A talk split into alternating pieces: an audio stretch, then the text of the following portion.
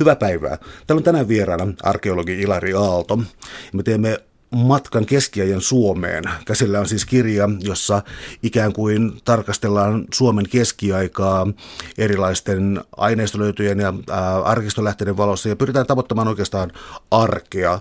Mä ajattelin, että voisi hieman tota suunnistaa tässä keskiaikatutkimuksessa sen suhteen, että usein ähm, vuosia sitten tutkimuksessa esitettiin, että oli niin jonkinlainen antiikin kultakausi, sitten oli pimeä keskiaika, sitten renessanssi ja uusi aika.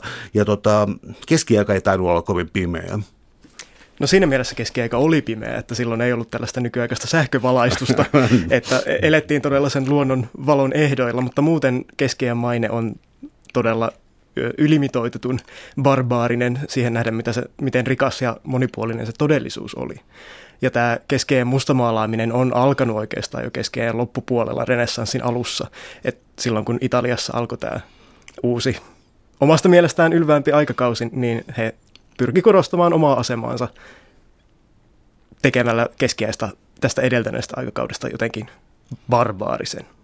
No, jos miettii vielä tätä barbaarista, niin ää, tietenkin lukutaito ja tuollaiset eivät ole mitenkään yleisiä, mutta minkälainen tavallaan yhteiskunta on kauhean anakronismi, mutta minkälainen ikään kuin järjestys, tarkoitan nyt erilaisia hallintatapoja tai muita, niin oliko ikään kuin kartta valtiollisesti sirpaloitu? Nämä on kaikki vähän tällaisia anakronisia kysymyksiä, että ne oikein nämä käsitteet ei sovi siihen aikaan, mutta oliko tämä valta niin kuin keskitettyä kuninkaan valtaa vai oliko se tota, pikemminkin hajallaan tämä poliittinen kartta. Keskiaikahan on hirveän huonokin käsite siinä mielessä, että se käsittää eri kielenkäytössä eri aikoja ja eri maantieteellisiä rajauksia. Et jos otetaan tämä ihan laajin eurooppalainen keskiaikakäsitys, niin se alkaa sieltä Rooman valtakunnan tuhosta, mikä nyt ei ollut sekään niin yhtäkkinen, mutta sieltä 400-luvun lopusta jälkeen ajanlaskun alun ja sitten päättyy löytöretkiin, renessanssiin, reformaatioon 1500-luvulla. Eli se käsittää tuollaiset reilut tuhat vuotta ja sen aikana tietysti Euroopassakin tapahtuu hirveän paljon muutoksia. Ja oikeastaan keskeä loppupuolella sydän- ja myöhäiskeskeellä, niin tämä kuninkaanvalta voimistuu huomattavan paljon. Ja silloin alkaa syntyä nämä meidän kansallisvaltioiden edeltäjät, jotka on keskittynyt tämän kuninkaan ympärille ja perustuu pääasiassa Euroopassa feodaalijärjestelmään, eli siihen, että kuningas läänittää vasalleilleen läänityksiä, joita vastaan he sitten tuottaa asepalveluksia tälle hallitsijalle, mikä tietysti on aika epädemokra- epädemokraattinen järjestelmä ja myös poliittisesti aika toimimaton. No, tämä ajallinen rajaus tässä kirjassa ymmärtääkseni on aika helppo hahmottaa sen mukaan, että mitä Suomi, itäinen, Ruotsin itämaa, niin äh, kyseessä on siis suurin piirtein sama aika, kun Suomi itämaana oli katolinen. Joo, kyllä se on, tämä rajaus on helpompi tehdä ehkä jopa täällä meidän Pohjolassa kuin, kuin muualla Euroopassa, että meillä keskiaika rantautuu verrattain myöhään.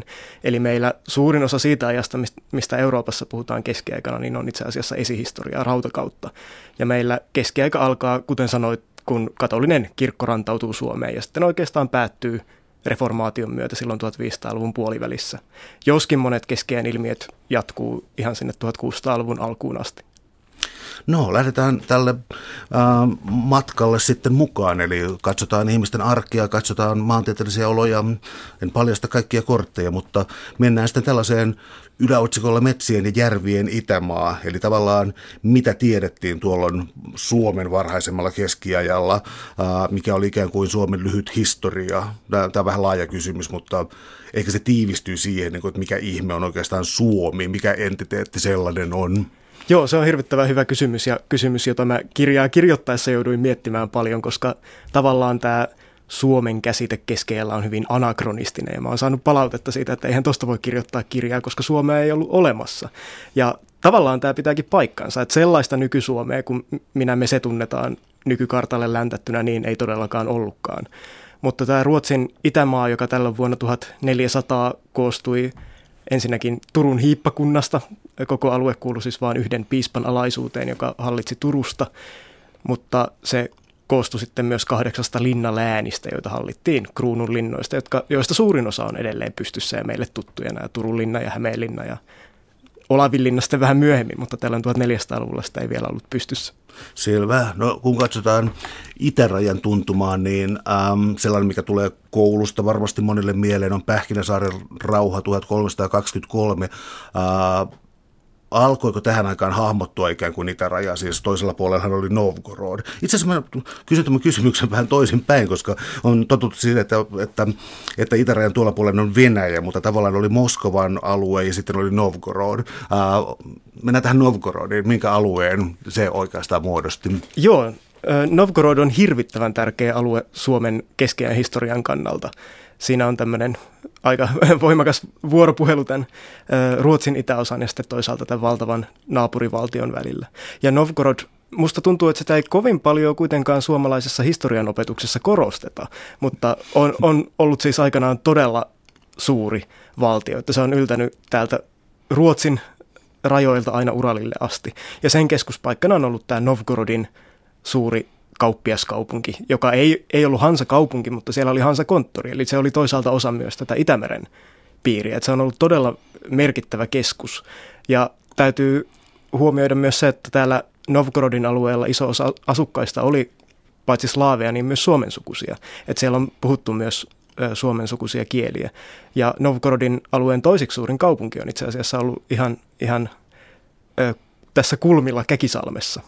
Oliko tämä rajankäynti sitten äh, Ruotsin ja Novgorodin välillä, oliko tämä tällainen jatkuva tilanne? Ainakin muistan sellaisia karttoja nähneen, missä ikään kuin on piirretty tätä Pähkinäsaaren rauhaa, mutta Suomen pohjoiset tai Itämaan pohjoiset alueet, ei niitä ollut edes kartalla, että ei ole niin mitään järkeä lähteä jotenkin valtiollisesti jakamaan, mutta oliko tämä tällainen, jossa alkoi, loppui tai rauhoittui jonkinlainen epämääräinen rajankäynti?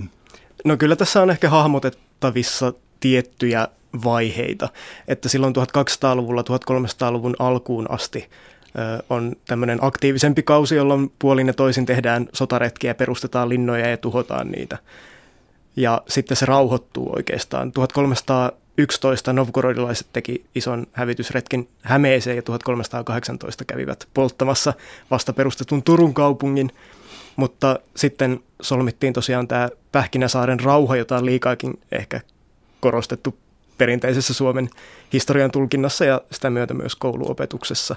Että se nyt oli tällaista poliittista sanahelinää muiden seassa, että vaikka sopimuksessa sanottiin, että rauha solmitaan ikuisiksi ajoiksi, niin se ei todellakaan käytännössä sitä tarkoittanut. Että kyllä nämä rajankäynnit puoliin ja toisin jatku halki keskiajan.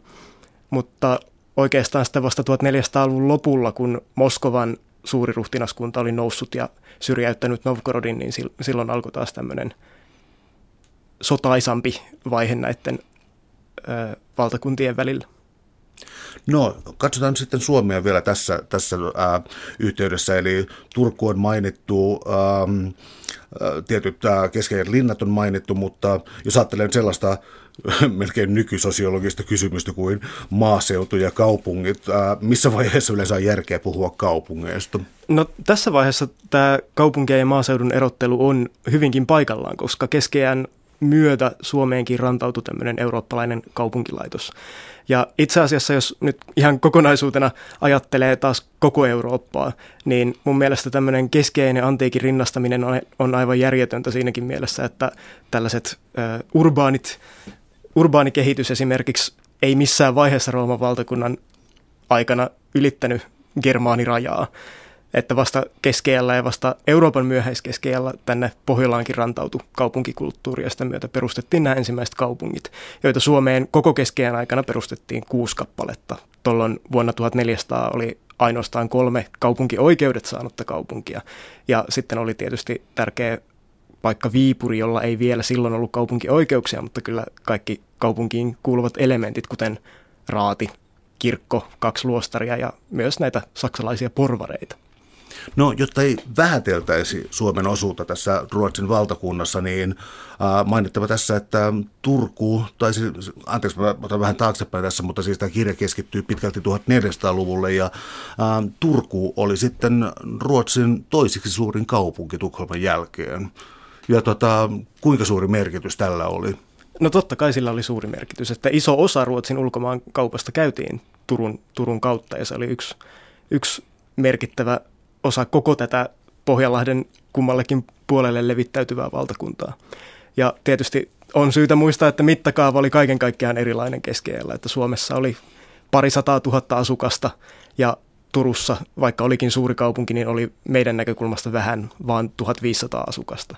Mutta toisaalta siellä valtakunnan suurimmassa kaupungissa Tukholmassakin oli ainoastaan arvioiden mukaan 6000 asukasta, että se on, se on ollut aika pienimuotoista. Näissä muissa kaupungeissa, kuten Ulvilassa, Porvoossa, Raumalla, on ollut vain semmoinen pari 300 asukasta. No noista kaupunkioikeuksista ja muista, mulla menee aina välillä sekaisin, että milloin eletään hansakaupan aikaa, milloin ikään kuin merkantilismin aikaa, milloin annetaan ää, porvaristolle oikeuksia, milloin annetaan kaupa, kaupungille, kaupunkiin ää, ikään kuin status ja ää, mahdollisuus käydä ulkomaan kauppaa. Miten tämä ää, mulla ainakin helposti sekaisin menevä kehityskulku meni?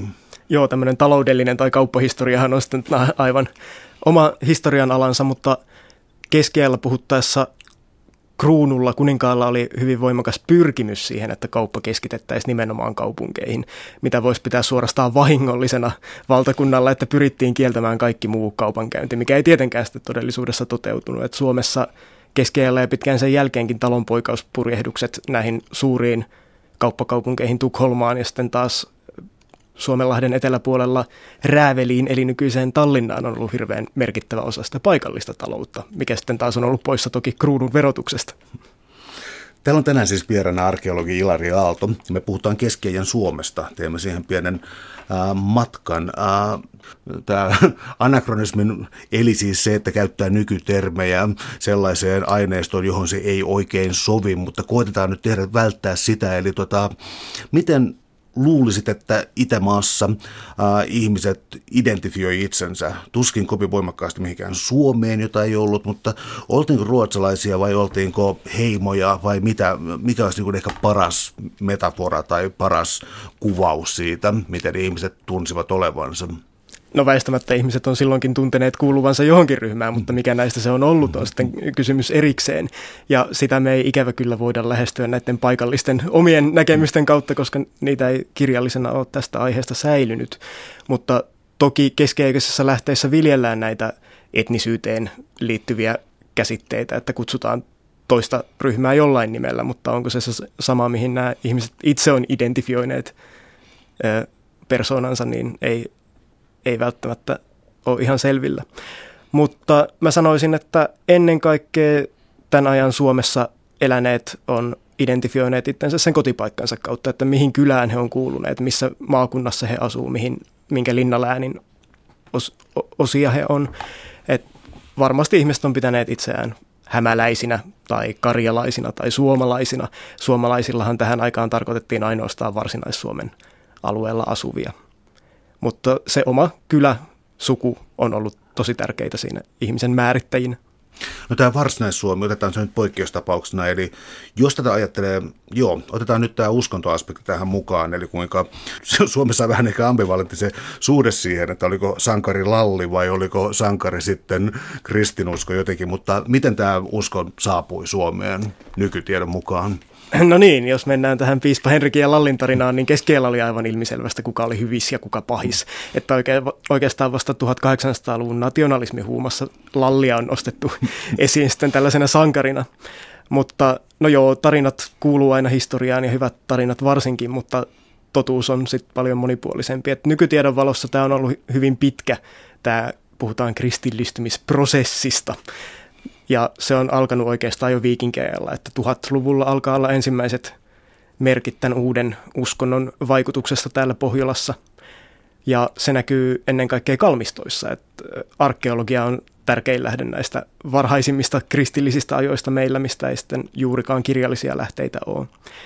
Ja tosiaan näkee, että se vaikutusalue on ollut ennen kaikkea siellä Varsinais-Suomessa. Ja sitten myöhemmiltä ajoilta 1200- ja 1300-luvulta meillä alkaa olla jo asiakirjalähteitä enemmän. Meillä on paavillisia sieltä Roomasta lähetettyjä asiakirjoja, missä kommentoidaan tätä Suomen lähetystilannetta ja esimerkiksi on vaadittu Uppsalan arkkipiispaa lähettämään ruotsalaisia ristiretkelle Hämeeseen, missä pahat hämäläiset tavestit on hyökänneet näiden lähetyssaarnaajien kimppuun ja uhranneet heitä jumalilleen tai pahoille hengille, kuten tässä asiakirjassa tietysti sanotaan. No tartutaan tähän pahan henkeen, koska tässä äh, kirjassa tulee mun mielestä aivan mainiosti esiin sellainen ikään kuin arkeen liittyvä asia, että voisi käyttää vaikka sellaista yhdistelmää kuin vallat ja väet, jotka liittyy tällaiseen suomalaiseen uskomukseen. Miten ikään kuin arki oli täytetty näillä? Ähm, tarkoittiko tämä jotakin niin kuin hirttävän ortodoksista, ei siinä Itäkirkon mielessä, vaan, vaan ikään kuin tällaista pakollista syötettyä ää, käyttäytymismallia, vai tarkoittiko sitä, että ihmiset hahmottivat maailman ikään kuin hyvinkin henkisenä? Onko taas hirveä termi panteismi? Mutta... Niin, no panteismi nyt ei ehkä sinänsä äh, ole se aivan oikea termi, no ei, tällaiseen varmasti. maailmansieluun tai kaikessa olevaan jumaluuteen ei sillä tavalla uskottu, mutta kyllä mä luulen, että ihmisten suhtautuminen oli hirveän pragmaattista, että he toimivat sen maailmankuvan puitteissa, mikä heillä oli. Ja totta kai kun vuosisadat ja tuhannet oltiin ö, palveltu samoja luonnonvoimia, luonnon henkiä, just tätä mainitsemaasi väkeä, joka on tärkeä käsite suomalaisessa mytologiassa, niin se, että tuli uusi uskonto, kristinusko, joka oikeastaan integroi itseensä nämä vanhemmat uskomukset, niin se ei, se ei tosiaan sulkenut niitä pois, vaan mun mielestä tämä keskeään kansanusko, joka yhdistää näitä esikristillisiä ja kristillisiä elementtejä täysin sulassa sovussa, on hyvinkin mielenkiintoinen aihe. Tartutaan käsitteeseen väki. Se on mielenkiintoinen, vähän monikollinen ilmaisu. Kerrotko, mitä se tarkoittaa suunnilleen? No niin, väki, tämä menee jo vähän uskontotieteen puolelle, mutta se on ehkä olisi yhdistettävissä, jos mennään aivan maailman toiselle puolelle, tämmöiseen polynesialaiseen käsitteeseen kuin mana, eli kaikessa olevaan elämän voimaan. Ja Suomessa on uskottu, että kaikilla asioilla on väkeä, mutta joillain asioilla sitä on enemmän. Et esimerkiksi rautaa on pidetty hyvin väkevänä, tulta on pidetty väkevänä, vettä on pidetty väkevänä ja esimerkiksi kalmistoissa olevia esivanhempien jäännöksiä on pidetty väkevinä. Niissä on ollut sitten tätä kalman väkeä. Mutta väki on siis sekä tätä persoonatonta voimaa, joka niissä on, että myös niin kuin sana, sanan etymologia ehkä antaa ymmärtää, niin myös tällaisia ihan persoonallisia haltioita sitä, sitä väkeä. Ja tämä väki voi olla hyväksi tai pahaksi, että se voi aiheuttaa onnea tai onnettomuuksia. Ja tietysti suomalaisten pyrkimys on perinteisesti ollut päästä hallitsemaan tätä väkeä. Ja ne ammattilaiset, jotka sitä sitten siihen ovat pystyneet, on ollut tietäjiä.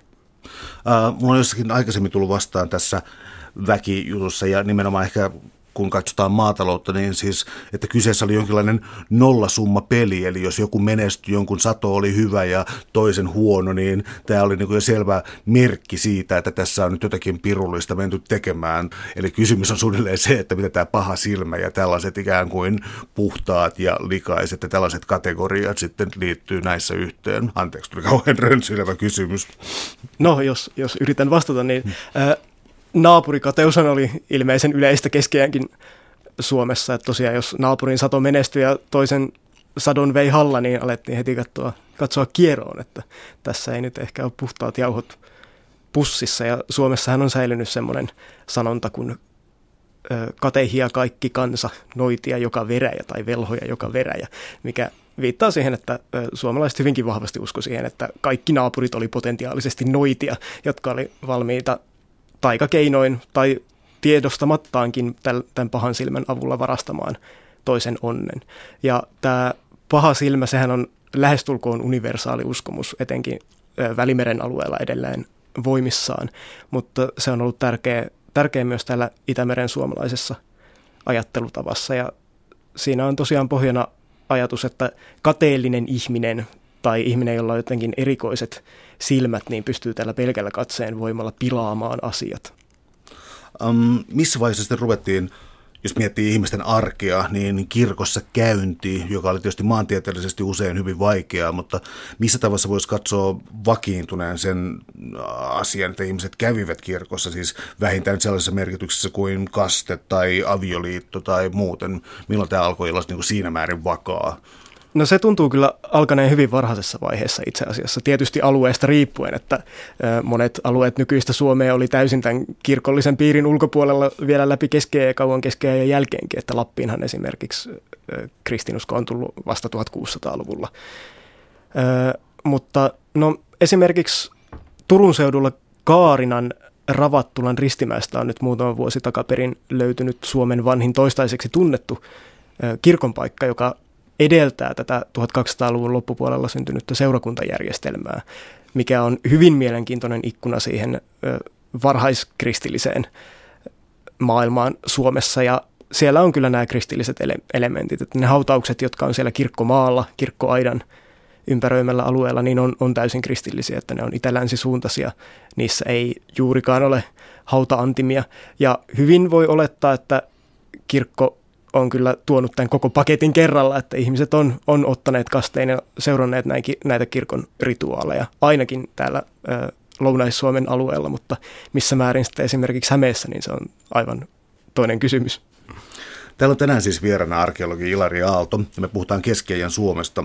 Ja todellakin tietyllä tavalla matkaoppaan muodossa. Ja tässä onkin mainiosti nimetty luku matkaajan perustiedot. Ja nyt mä oon pahoillani, että me joudun kysymään tämän ää, kysymyksen, joka oli mulle äärimmäisen vaikea hahmottaa, eli mitä eri rahajärjestelmiä ja arvojärjestelmiä myynnin kautta oli olemassa. Aikamoinen sekamelska. No kerta kaikkiaan mä vähän toivoin, että tätä kysymystä ei tulisi, mutta toisaalta se kuvaa sitä, että miten todella monimutkaisessa taloudessa, rahatalouden ja luontaistalouden välillä elettiin keskien Suomessa. Periaatteessa elettiin Ruotsin kuninkaan rahataloudessa, mutta todellisuus oli sellainen, että tätä rahaa ei yksinkertaisesti lyöty tarpeeksi, että se olisi riittänyt tällaiseen täysmittaiseen rahatalouteen. Eli Suomessa on käytännössä käytetty sekaisin eri rahajärjestelmiä. Meillä on pyörinyt paljon liivinmaalaista rahaa. Liivinmaa käsitti siis ö, nykyisen Viron ja ö, Latvian ja se on ollut saksalaisen ritarikunnan hallussa ja siellä on ollut sitten oma tällainen saksalainen rahasysteeminsä, joka on hi- hieman poikennut tästä ruotsalaisesta, mutta se ei ilmeisestikään ole estänyt näiden rahojen käyttämistä rinnan. Ja tämä ruotsalainen rahajärjestelmä, niin sen pohjalla on tämmöinen laskuyksikkö markka, eli se ei ollut lyöty raha vielä tässä vaiheessa, vaan se oli ihan laskennallinen yksikkö, joka tarkoitti reilua 200 grammaa puhdasta hopeaa. Ja markka jakautui sitten kahdeksaan äyriin. Äyrillä ei ole mitään tekemistä sen meille tutun ruotsalaisen kolikon kanssa, vaan sekin oli aika iso laskennallinen raha, joka sitten taas jakautui kolmeen aurtuaan. Ja nämä aurtuat oli niitä isompia lyötyjä rahoja. Ja aurtuat jakautui puolestaan kahdeksaan penninkiin, jotka oli niitä kaikkein yleisimpiä, hyvin pieniä, helposti hukattavia ö, hopearahoja, joita yleisimmin käytettiin siinä arkisessa vaihdannassa. Ja tästä seuraa siis, että yksi markka oli 192 penningin arvoinen. No, tässä taloudessa tietysti niin kuin tämä oli, kosketti voimakkaasti arkea. Ää, pysytään vähän tässä arjessa vielä. Ää, edelleen tota, mm, Tulee mieleen Norbert Elias ja tällainen sivilisaatioprosessi niminen kirja, mutta ää, sä erottelet myös niin kuin käytöstavat, hygienian, peseytymisen. Ää, mitä muutoksia alkoi Itämaahan saapua? No jos saapuikin niin aika hitaasti, että meillä on kuitenkin Pohjoismaissa hyvin pitkä saunakulttuuri ja tietysti ympäri Eurooppaa oli julkisiakin saunoja kaupungeissa vielä tässä vaiheessa. Että sitten vasta 1400-luvun lopussa, 1500-luvun alussa tämmöinen saunakulttuuri muualla Euroopassa alkoi näivettyä pitkälti siihen liitettyjen negatiivisten ilmiöiden prostituution ja sitten ajan uuden muotitaudin syfiliksen leviämisen takia. Mutta tosiaan suomen kielen lauantai-sanakin, lauantai on ollut jo keskellä perinteinen peseytymispäivä, koska tämä sana tulee muinaisnorjan sanasta laugardagar, eli pesupäivä. Eli hygienia on kyllä ollut ihan tärkeää siihenkin aikaan, vaikka meillä ehkä toisenlaisia mielikuvia keskiajasta on. Ja tietysti ihmiset on halun, halunneet näyttää siisteiltä ja muodikkailta. Että tällaisessa keskiajan ajatusmaailmassa likaisuus ja huolimattomuus on liitetty etenkin taiteessa synnintekijöihin, että ne on, ne on sitten esitetty tälläkin tavalla huonossa valossa.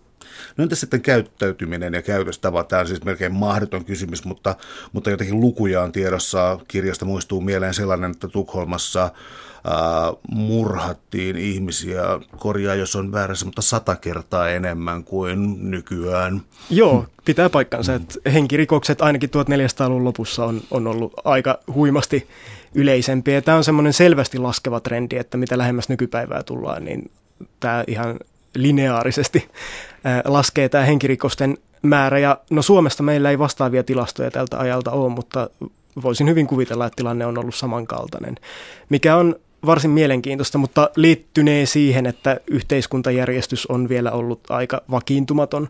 Et, ö, koko valtakunnassa on ollut yhtenäinen laki 1300-luvun puolivälistä lähtien periaatteessa. Mutta se, että miten sitä on eri alueilla sovellettu on eri asia ja miten sitä on eri ihmisiin sovellettu on, on myös eri asia. Totta kai ylemmät yhteiskuntaluokat oli epätasa-arvoisessa asemassa lainkin silmissä, että he pystyivät helpommin sovittamaan näitä rikoksiaan. No sitten vielä sellainen olennainen asia kuin kieli. Eli jos nyt taas ajattelee sitten tätä Itämaata ja ää, nyt ei pelkästään Varsinais-Suomea, vaan myös sitten tuolta Karjalan kannakselta ja Hämeestä, Satakunnasta tuolta alueelta. Kieli, tota, ymmärsivätkö nykyisen Suomen maantieteellisen alueen asukkaat toisiaan?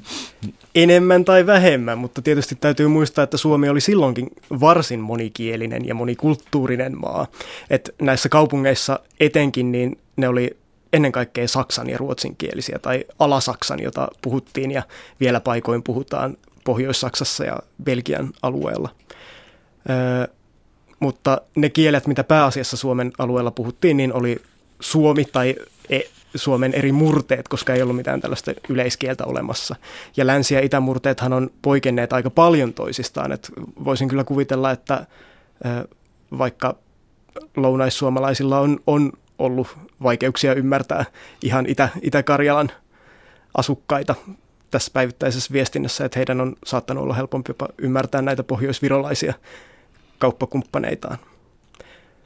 Ja tietysti alueella on muitakin kieliä. Saame on ollut hyvin laajassa käytössä, paljon laajemmassa keskiajalla kuin keskiajan jälkeen, ja sitä on puhuttu vielä varsin etelässä tässä vaiheessa, että tästä nyt ei ole kuin arvauksia, mutta voi hyvin olla, että jossain Pirkanmaalla olisi, ja ainakin Pohjanmaalla on kyllä ollut tätä lappalaisväestöä, joka on siis pitänyt sisällään muitakin kuin saamelaisia tällaisia erätaloudessa eläviä, mutta lappalaisväestö on ennen kaikkea käyttänyt saamen, saamen kieltä kielenään. Ja sitten on ollut myös nämä hallinnolliset kielet, joista tosiaan tämä Alasaksa oli se, mitä raati ja kauppiat, porvarit käyttivät, mutta sitten kirkko on käyttänyt yksinomaan latinaa. Ja tietysti papiston latinan taidon taso vaihteli eri aikoina ja eri, eri alueilla, mutta kyllä se keskimäärin on aika korkeatasostakin, ihan, ihan kyllä eurooppalaista mittaluokkaa, missä tätä latinan kieltä on viljelty. Ja sehän oli nimenomaan sitten tämä Euroopan lingua franca siihen aikaan, kun taas tämä Alasaksa oli Itämeren piirin yleiskieli, mitä hansakauppiat puhu aivan Itämeren joka kolkassa. Täällä on tänään siis vieraana arkeologi Ilari Aalto, ja me puhutaan keskiajan Suomesta. Tehdään matkaopasta siihen. Siirrytään tähän matkaopasvaiheeseen, eli matkustaminen, majoittuminen. Tämä menee, kulkee mukavasti tämä kirjan kaari tässä. Majoittuminen on liikkeellä jossain. Minkälaisia, minkälaisia hotelleja oli tarjolla sitten pitkille matkoille? No mitään viiden tähden Radisson Bluta ei kannata odottaa tapaavansa keskeen Suomesta, mutta ylipäätään keskiään matkalaiselle voisi antaa vinkiksi, että kannattaa kulkea näitä suuria maanteita pitkin, koska niiden varrelle on sijoittunut ne parhaat palvelut. Ja syrjäteillä on sitten suurempi vaara, että joutuu yöpymään taivas alla. Ja lakihan määräsi, että päivämatkan välein, eli noin 20 kilometrin välein kylissä piti olla majatalo, joka oli nimetty ihan siihen tarkoitukseen, että se majoittaa näitä tietä pitkin kulkevia. Ja siinä ikävässä tapauksessa, että majatalo tuli täyteen, niin sitten paikalla oli kyytirättäri, eli tämmöinen talonpoikien valitsema virkamies, joka, jonka tehtävä oli sitten ohjastaa matkalaiset seuraavaan vapaaseen taloon. Mutta käytännössä majoitus on pitkälti ollut talonpoikien nurkissa löhöilyä hyvin ahtaissa pienissä tuvissa, että näiden tämmöinen perinteinen keskiaikainen talonpoikaispirtti on ollut semmoiset 25 neliöä kooltaan ja siitäkin on ison alan niellyt suuri, kokoinen kivistä kasattu uuni, joka on sitten tuonut lämpöä ja jonkun verran valoakin sinne. Ö, mutta matkalaiset saattoi myös yöpyä esimerkiksi pappiloissa, joita oli jokaisen kyläkirkon lähellä tai seurakuntakirkon lähellä ja sitten toki näissä kruununlinnoissa. Ja kaupunkeihin, jos mentiin, niin niissä oli myös majataloja, mutta niissä oli sitten myös kiltoja, jotka oli tavallaan yksi majatalojenkin muoto. Kiltalaitos oli hyvin monipuolinen, vois, niitä voisi verrata nykyisiin klubeihin, että niihin piti kuulua, mutta ne tarjosi myös ulkopuolisille usein palveluita. Ja tällaisia kuuluisia kiltoja on esimerkiksi Turun ja Ulvilan Kerttulin killat. Kerttuli oli nimenomaan matkalaisten suojeluspyhimys. Ja ainakin Turussa tiedetään, että tämä Kerttulin kilta on sijainnut siinä vähän kaupungin ulkopuolella uuden, uudelta maalta Viipurista asti tulevan kuninkaantien varressa, että se on ihan looginen paikka tällaiselle ö, vaeltajien majoittavalle majapaikalle. No entä sitten matkaopastyyliin edelleen majoituksesta ää, turvallisuuteen ja varovaisuuteen itse asiassa varkauksia. Ongelmatilanteita riittää, mutta miten ää, ilmeni jo, että väkivalta oli kovin yleistä, mutta entä sitten varkaudet? No meillähän ei suoranaisia tilastoja näistäkään ikävä kyllä ole, että ö, kaikki ne raadin pöytäkirjat ja käräjän pöytäkirjat, mitä keskeellä on, on varmasti pidetty, niin on ikävä kyllä tuhoutuneet näissä meidän monissa kaupunkipaloissamme tyystin, mutta tietysti lakia lukemalla voidaan todeta, että minkälaisiin rikoksiin siinä on varauduttu ja minkälaisia rikoksia luultavasti sitten tapahtui. Ja Suomessakin nämä maantiet oli välimat, välimatkat oli pitkiä kylien välillä ja ne oli asumattomia alueita siinä välissä ja sinnehän sitten mahtui monenmoisia lain ulkopuolisia henkilöitä maantierrosvoja väijymään sinne välillä, että matkalaisten oli kyllä syytä kulkea isommassa ryhmässä, mikäli mielivät välttyä ryöstöltä. Ja sitten tietysti taskuvarkaita on aina ollut siellä, missä on ihmisiä koolla, että kaupungeissa markkinoiden aikaa ja pyhiinvaellusten aikaa, niin on, on varmasti ollut tämäkin vaara. No siirrytään sitten tavallaan pöytätapoihin, eli ruokaan ja juomaan. Ähm, Tämä tällainen, tästä tulee nyt vähän kyllä jo yhteiskuntajärjestys mukaan ja siis tällainen hierarkkinen yhteiskuntajärjestelmä, mutta jos lähtee tuollaisesta talonpoikaisesta kulttuurista, niin ää, ruoka valio ei tainnut olla ihan täyttää näitä nykyisiä, nykyisiä ruokaympyrävaatimuksia. Joo, helposti se oli nykymittareilla liian yksipuolista se ruoka johtuen siitä, että sitä syötiin mitä saatiin. Ja jos nykysuomalainen hyppäisi äkkiä ajassa taaksepäin 500-600 vuotta ja päätyisi suomalaisen talonpojan pöytään, niin se makumaailma voisi olla kyllä pienen totuttelemisen takana, että siellä, siellä tällaiset eri tavalla säilytyt maut on ollut niitä hallitsevia, että hapattaminen on ollut hirveän yleistä. Maitotuotteet on hapatettu, on ollut juustoja ja piimää silloin niin kuin nykyäänkin ja sitten ö, esimerkiksi tämmöinen hapan silakka on ollut hyvin suosittu ruoka, että kun jääkaappeja ei ollut olemassa, niin piti etsiä erilaisia keinoja säilyttää ruokaa. Ja sitten myös kuivaaminen on ollut yleistä, että lihaa on kuivattu, palvattu ja samoin kalaa. Ja jostain syystä usein tuntuu olevan ihmisillä mielikuva, että keskellä on mässäilty lihalla ja usein vielä pilaantuneella lihalla, mutta se, se nyt ei kyllä paikkaansa pidä, että useimmissa pöydissä liha on ollut suoranainen harvinaisuus. Että sitä on ollut, tuoretta lihaa on ollut syysteurastusten aikaan, mutta muuten se on jätetty lähinnä juhlapäivillä. Että kalaa on ollut se paljon yleisempi, että kalaa, kalaa ja kasviksia vuoden ajan mukaan. Että suurin osa vuodesta on syöty sitten näitä edellisvuoden säilyttyjä nauriita esimerkiksi. No pitkin tätä kirjaa tässä ilmenee sellainen tavallaan nykyäänkin pätevä laki, joka äh, puhuu siis muodista ja siitä, kuinka muotia luovat luokat keksivät uusia muotivillityksiä ja ne leviävät siitä sitten kansan pariin, kunnes ne on sitten jo niin laajoja, että tarvitaan muita sitten erotautumisen välineitä, mutta äh, siis vaikuttaa ihan selkeältä oltaisiin meiltä saada mahdollisimman selkeästi sanottua, mutta siis Suomi kuului selkeästi siis tavallaan läntisen Euroopan kulttuuriperintöön ja meidän siis nämä eurooppalaiset vaikutteet tulivat tänne ehkä aikamoisella viiveellä, mutta, mutta niin kuin ehdottomasti kuuluttiin tähän ryhmään. Kyllä. Suomessa on tietysti hyvin isoja alueellisia eroja siinä, että miten nopeasti tällaiset uudet eurooppalaiset trendit on, on tänne rantautuneet, mutta ö, etenkin rannikkoseudulla, missä yhteydet on ollut vilkkaat, niin hyvinkin pian. Et jos vertaa sitä arkeologista aineistoa taas, mitä meillä on kaupungeista ja kylätonteilta, niin se kyllä vastaa ihan sitä, mitä on samaan aikaan muualla Itämeren piirissä ja esimerkiksi Lontoossakin asti. Että se aineellinen kulttuuri on ollut aika samanlaista. Ja tosiaan yläluokathan on ollut ne, jotka on muodin määrittäneet ja muotia tuoneet ja jota sitten rahvas on, on kopioinut. Ja talonpojathan tosiaan muodosti 95 prosenttia Suomen väestöstä, että se on ollut ehdottomasti se tärkein ryhmä. Ja heidän pukeutumisensa sitten on ollut perinteikkäämpää, että nämä muutokset on tapahtunut siinä hitaasti.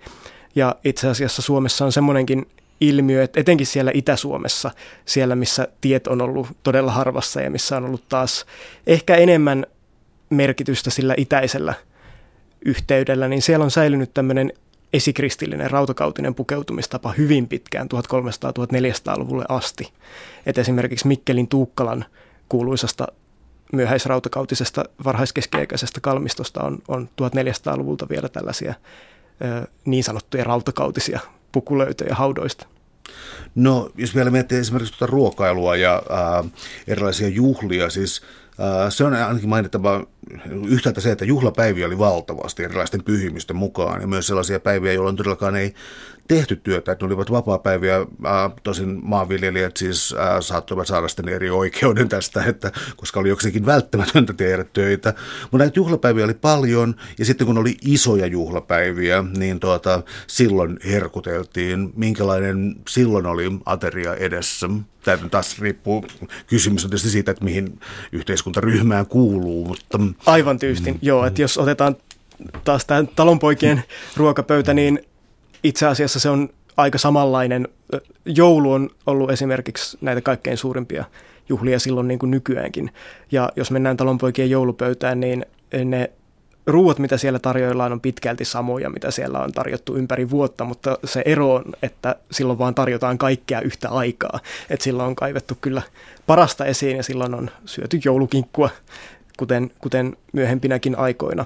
Mutta muuten ei, ei ollut tällaista tällaisia vielä perinteisiä jouluruokia esimerkiksi silloin.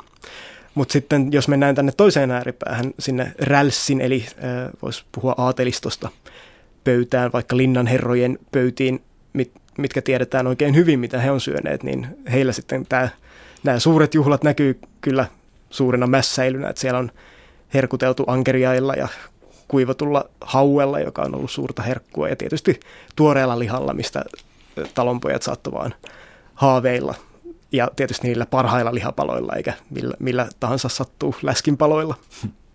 Ää, tota, paasto oli olennainen, siis se kuului myös viikkojärjestykseen, oliko se nyt keskiviikko, perjantai ja lauantai jopa Juu, niin tiukkaan, ja sitten erilaisia äh, uskonnollisia paastopäiviä. Tota, noudatettiinko tätä paastoa niin kurinalaisesti, että se todella vaikutti ihmisten, sanotaan vaikka kalorimääriin hirvittävästi, vai äh, oliko se pikemminkin sitä, että tiettynä päivinä mahdollisuuksien mukaan syötiin kalaa tai jotain tällaista ikään kuin paastoon kytkeytyvää ruokaa?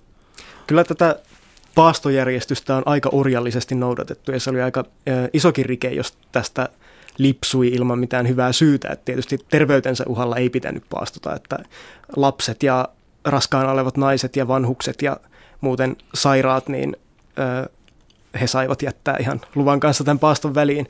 Mutta tosiaan tämä, tämä kuuluu viikkorytmiin ja se tarkoitti, että oli, oli lihapäiviä ja oli kalapäiviä. Et kalorimäärät ei nyt ehkä niin ratkaisevasti pienempiä ole paastopäivinä kuitenkaan olleet, että silloin on vaan, vaan syöty eri asioita, että on vältetty eläinkunnan tuotteita, paitsi kalaa, että maitotuotteet ja munat ja punainen liha on, on ollut kyllä pois, pois listoilta näinä päivinä. Täällä on tänään siis vieraana arkeologi Ilari Aalto. Me puhutaan keskiajan Suomesta. Ähm, tuossa kun puhuttiin hieman pukeutumisesta ja toisaalta eri yhteiskuntaryhmien äh, ruokatottumuksista, niin se nyt samalla herättää sitten kysymyksen siitä, ähm, äh, sitä, että mainitsit rälssin, tavallaan maallinen rälssi ja henkinen rälssi ja sitten talonpojat, mutta sitten sellainen kaupungistumiseen keskeisesti liittyvä ilmiö kuin porvaristo, siis niin kuin tarkoitan ikään kuin vapaata porvaristoa, en sitä marksilaista porvaria, vaan siis kaupunkilainen tällainen hahmo syntyy. Ää, mihin ja missä vaiheessa? No tämä on sitten taas, jos palataan eurooppalaiseen keskiaikaan, niin se on ihan tämän keskiajan loppupuolen ilmiö. Se liittyy tähän kaupunkien itsenäistymiseen, kaupunki kaupunkilaisten valta-aseman kasvuun. Että oikeastaan keskeinen lopulla markkinat alkaa enemmän jo hallita politiikkaakin ja alkaa enteillä sitten näitä keskiajan jälkeisiä aikoja päättyy lopulta 1800-luvun teollistumiseen. Voisi nähdä, että sen alku on jo siellä porvari, porvarilaitoksen synnyssä keskiajalla. Mutta Suomessa, kun keskiaika meillä alkaa verrattain myöhään, niin oikeastaan tämä porvarilaitos tulee heti sen mukana. Meillä ei ole sisään kirjoitettuna tähän uuteen aikakauteen ja uuteen järjestelmään. Ja porvarit on todella ollut ne henkilöt, jotka on hallinneet kaupunkeja.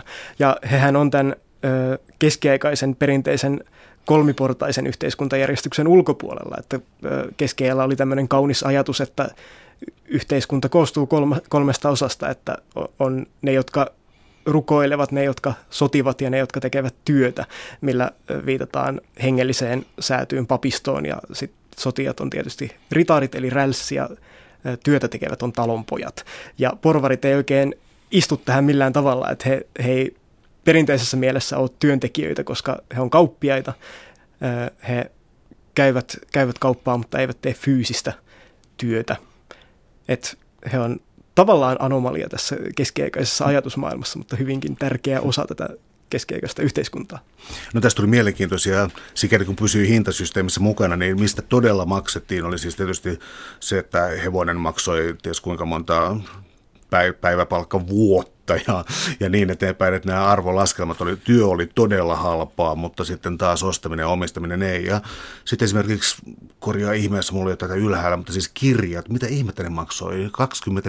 20-40 markkaa, joka Ne, ne maksoi jo siis valtavia mm. omaisuuksia, että kirjoja ei kovinkaan monen kotoa löytynyt, että ne oli harvinaisia jopa täällä Porvariston ja Rälssin piirissä, että ne on ollut sitten ennen kaikkea osa tätä kirkollista maailmaa, että tuomiokirkolla on ollut oma kirjastonsa, Turun piispalla on ollut oma kirjastonsa ja näillä luostareilla totta kai on ollut oma kirjastonsa, missä on myös kopioitu kirjoja, mutta niistä säilyneistä käsikirjoitusfragmenteista, mitä Suomessa on, niin monet on ulkomaista tuotantoa, että ne on tilattu suoraan Pariisista esimerkiksi, jossa on ollut suorastaan teollista tämä kirjan kopiointiteollisuus. Et nämä suomalaiset oppineet on kyllä hyvin ollut, olleet kärryillä siitä, että mi, mi, mitä kirjallisuutta luetaan ja olleet ihan siellä ä, tieteen kärjessä niin sanotusti tähänkin aikaan. Mutta kirjat oli tosiaan kalliita, koska ne tehtiin käsityönä ja usein niissä käytettiin aika arvokkaita materiaaleja, että niissä hienoimmissa käsikirjoituksissa ei, ei kyllä ole säästelty lehtikultaa eikä kuvitusta, että niissä on uskomattoman hienoja keskiaikaisia kuvituksia, joita kutsutaan illuminaatioiksi. Ja siellä on hauskana yksityiskohtana tällaisia ö, marginaalikuvituksia, jotka usein tuntuu aivan järjettömiltä. Siellä on ihmisiä, eläimiä tekemässä hassuja, päättömiä asioita ja se on ehkä osaltaan sitä tätä keskiaikaista huumoria. Ja se on, se on jotain, mikä vaikeasti istuisi nykypäivään. Että Ruotsissa on säilynyt tämmöinen kuuluisa käsikirjoitus kuin Codex Abuensis, jota on perinteisesti pidetty turkulaisena, mutta ilmeisesti se on kuitenkin Ruotsin puolella valmistettu, mutta siellä se on siis lakikirja, Maunu Erikin pojan maanlaki, ja siellä suurin osa näistä marginaalikuvituksista kuvaa jollain tavalla näitä käsiteltyjä lakiasioita, mutta osa, osa ei tunnu liittyvän niihin millään tavalla. Siellä on esimerkiksi tämmöinen kuva-aihe, missä on mies kyykistynyt tarpeilleen ja sika sitten ahdistelee häntä takapäin ja sitten miehen suusta tulee puhekupla, jossa hän sanoo, että ajakaa pois sika, olen paskalla. Tämä siis lakikirjassa. Asiallista. Uh, entäs sitten matkailun muut fasiliteetit, eli mitä tehdä vapaa-ajalla? Mua ainakin hieman ällistytti se, että miten vähän noppa- ja lautapelit on muuttunut. Tuntuu siltä, että niiden kantamuodot oli tuolla jo olemassa. No niin, hyvän asian kun keksii kerran, niin mitä sitä muuttamaan. Että näähän ö, meidän perinteiset nopea lautapelit, sakki, backgammon, mylly, tammi menee hyvin kauas ajassa taaksepäin, jo, jo kauas aikaan ennen keskiaikaa. Ja niitä on kyllä ahkerasti pelattu. Suomessa etenkin talvisaikaan on ollut talonpoikaisväestölläkin paljon vapaa-aikaa ja mikä sen parempi ajankulu kuin siellä pimeässä pirtissä pelailla vähän lautapelejä, mielellään uhkapelejä tietysti, että on rahaakin pelissä. Ruotsin laki kyllä tarkkaan sääteli näitä uhkapelejä, että esimerkiksi ei, ei saanut pelata alaikäisten kanssa ja ö, ei saanut laittaa pantiksi enempää kuin kahden markan arvosta omaisuutta, mikä on siis huomattavan paljon tällaisen palkollisen lähes vuoden palkka. Ja näitä pelejä on pelattu sitten myös ennen kaikkea linnoissa, missä on ollut tämä aseväki, jonka tehtävä on ollut ennen kaikkea odottaa. Ja siellä ajan, ajan vietteekseen sitten he on pelanneet muun muassa näitä strategiapelejä, niin kuin sakkia, mikä on sitten myös opettanut heille sodankäynnissä tarvittavia taitoja. Miten sitten sellaiset asiat kuin laulu ja näytelmät ja musiikki, koska nyt mä paljastan todella huonon historian tuntemukseni siinä, että, että kun mulla on sellainen käsitys, että sekä valtio että kirkko jostain syystä on suhtautunut aika penseästi tällaisiin, tällaisiin ilmiöihin, vai tuleeko se sitten vasta protestanttisuuden mukana, mutta oli miten oli, niin aina on kuitenkin laulettu ja tanssittu ja musiikki on kuulunut ihmisten elämään. Joo, kyllä se näin on, että usein hyvin pitkään ylhäältä käsin on, on suhtauduttu penseästi näihin asioihin, että muun muassa äh, ihan varhaiskristillisillä vuosisadoilla kirkkoisät on voimakkaasti tuominneet tämmöiset hullutukset, mutta kyllä vaan ne on silti elämään kuuluneet hyvin, hyvin oleellisena osana. Täällä on tänään siis vierana arkeologi Ilari Aalto, ja me puhutaan keskiajan Suomesta, ja katsotaan tätä ikään kuin matkaoppaan keinoin. Ää, pakolliset nähtävyydet, Suomen Turku, mitä sieltä löytyy? No varmaan, jos vuonna 1400 tupsahtaa Suomen maaperällä, niin on, on syytä mennä sinne suurimpaan kaupunkiin, että siellä on, siellä on parhaat ostosmahdollisuudet, siellä on parhaat mahdollisuudet nähdä esimerkiksi näitä mysteerinäytelmiä. Siellä on myös valtakunnan itäosan ainoa katedraali Turun tuomiokirkko, jossa on merkittäviä pyhäinjäännöksiä, mikä on siis tärkeä pyhiinvaelluskohde. Eli sanalla sanoen Tur- Turku on se sen ajan menomesta, mikä on, on syytä nähdä. Ja Turku tosiaan 1500 asukkaan kaupunki levittäytyi kahdelle puolen Aurajokeen. Sen pääosa oli sillä puolella, mitä nykyäänkin Turussa kutsutaan Tälpualjokke, missä sijaitsee Turun tuomiokirkko yhä tänäkin päivänä pystyssä. Ja kaupungin keskus on ollut ehdottomasti suurtori, missä tänäkin päivänä julistetaan yhä joulurauha, mutta se on ollut vi- vielä vilkkaampi paikka keskiajalla. Että siellä on ollut viikoittain toripäiviä, mutta sitten siellä on järjestetty suuria markkinoita. Ja parhaita aikoja vierailla Turussa keskiajalla on ollut nämä markkinapäivät, joista suurimmat on ollut talviheikin markkinat tammikuussa ja kesäheikin markkinat kesäkuussa Piispa Henrikin muistopäivänä. Ja Piispa Henrikhän on toinen Turun tuomiokirkon pyhimyksistä. Ja keskeellä tuomiokirkossa oli, oli hänen pyhäinjäännöksiään esillä ja ne oli tärkeä nähtävyys sen ajan suomalaisille. No jos ajattelee sitten vielä tätä Suomen asuttua eteläosaa, niin oli olemassa kuitenkin jotain vakiintuneita teitä Turusta Hämeeseen, siis äh, Hämeen härkätie ja, ja sitten oli tällainen olennainen rantareitti, joka sitten kulki sitten ikään kuin eteläisen Suomen rannikon läpi ja ähm, odotas, mä formuloin tästä jotenkin järkevänkin kysymyksen, mutta oli näitä vakiintuneita reittejä ja otetaan sitten tähän matkaapas tyyliin Michelin tähtiä, missä kannatti pysähtyä. No keskeinen matkailijan kannalta nämä on ihan mukavasti sijoittuneet nämä keskeinen maantiet, että nehän on, on muodostuneet tosiaan näiden jo ennestään tärkeiden kohteiden välille, että kulkemalla maanteita pitkin väistämättä törmäs mielenkiintoisiin paikkoihin. Ja näitähän on tietysti muun muassa nämä seurakuntakirkot, mitkä sijaitsi näiden maanteiden varrella. Että jokaisessa niissä oli, oli pyhimysten pyhäjäännöksiä ja tästä syystä ne oli ainakin pyhivaeltajille tärkeitä kohteita. Ja no, Suomessa asutus oli keskittynyt Etelä-Suomeen ja vesistöjen varrelle. Ja sitten jos mennään tuonne Hämeen puolelle, niin siellä Vanajavesi on esimerkiksi ollut tämmöinen tärkeä reitti, jonka varrelle on Hämeen linna perustettu, mihin sitten Keskiajan jälkeen 1600-luvulla perustettiin myös Hämeenlinnan kaupunki. Ja tällä seudulla on kanssa mielenkiintoisia paikkoja. Siellä on muun muassa paljon vanhoja uhrilähteitä, jotka menee jo ajalle ennen keskiaikaa, mutta missä keskiajallakin on kyllä sankoinkin joukoin käyty uhraamassa, että yksi kuuluisimmista on Janakkalan Pyhän Laurin lähde Pyhän Laurin kirkon vieressä, mikä on siis pakanallinen uhrilähde, mutta se on kristillistetty ottamalla siihen tämä kristillinen pyhimys Pyhä Lauri mukaan. Mutta tällaiset paikat on varmasti ollut nähtävyyksiä. Jos vielä näitä pyhiinvaelluskohteita miettii, pyhiinvaelluksethan oli keskiellä yksi kaikkein tärkeimpiä syitä lähteä matkalle ylipäätään, niin siellä Hämeessä pysyäksemme, niin Hattulan Pyhän Ristin kirkko on ollut todella merkittävä kohde. Sinne on, tiedetään, että sinne on ö, tullut pyhiinvaeltajia ympäri Pohjoismaita, ja se, se syy on ollut se, että siellä on säilytetty kappaletta tosi rististä, jolle Kristus on ristiin naulattu tietysti, usko oikein tahtoa, mutta keskellä se oli aivan puhtainta totta.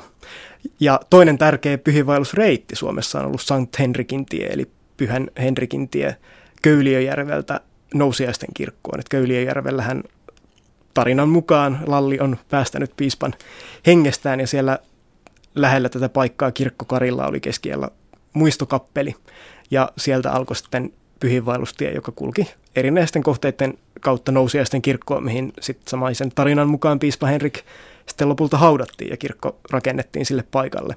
Ja täällä nousiaisten kirkossa edelleen voi käydä ihailemassa piispa Henrikin sarkofagia, joka on 1420-luvulla sinne teetetty, joka on aivan upeaa keskiaikaista käsityötä ja antaa pienen viitteen siitä, miten loistelijaissa olosuhteissa tämä pyhimyksen kultti on tapahtunut, mutta tämä piispa Henrikin, Henrikiin liittyvien kohteiden välillä kulkeminen on ollut varmasti iso, iso elämys keskien matkailijoille.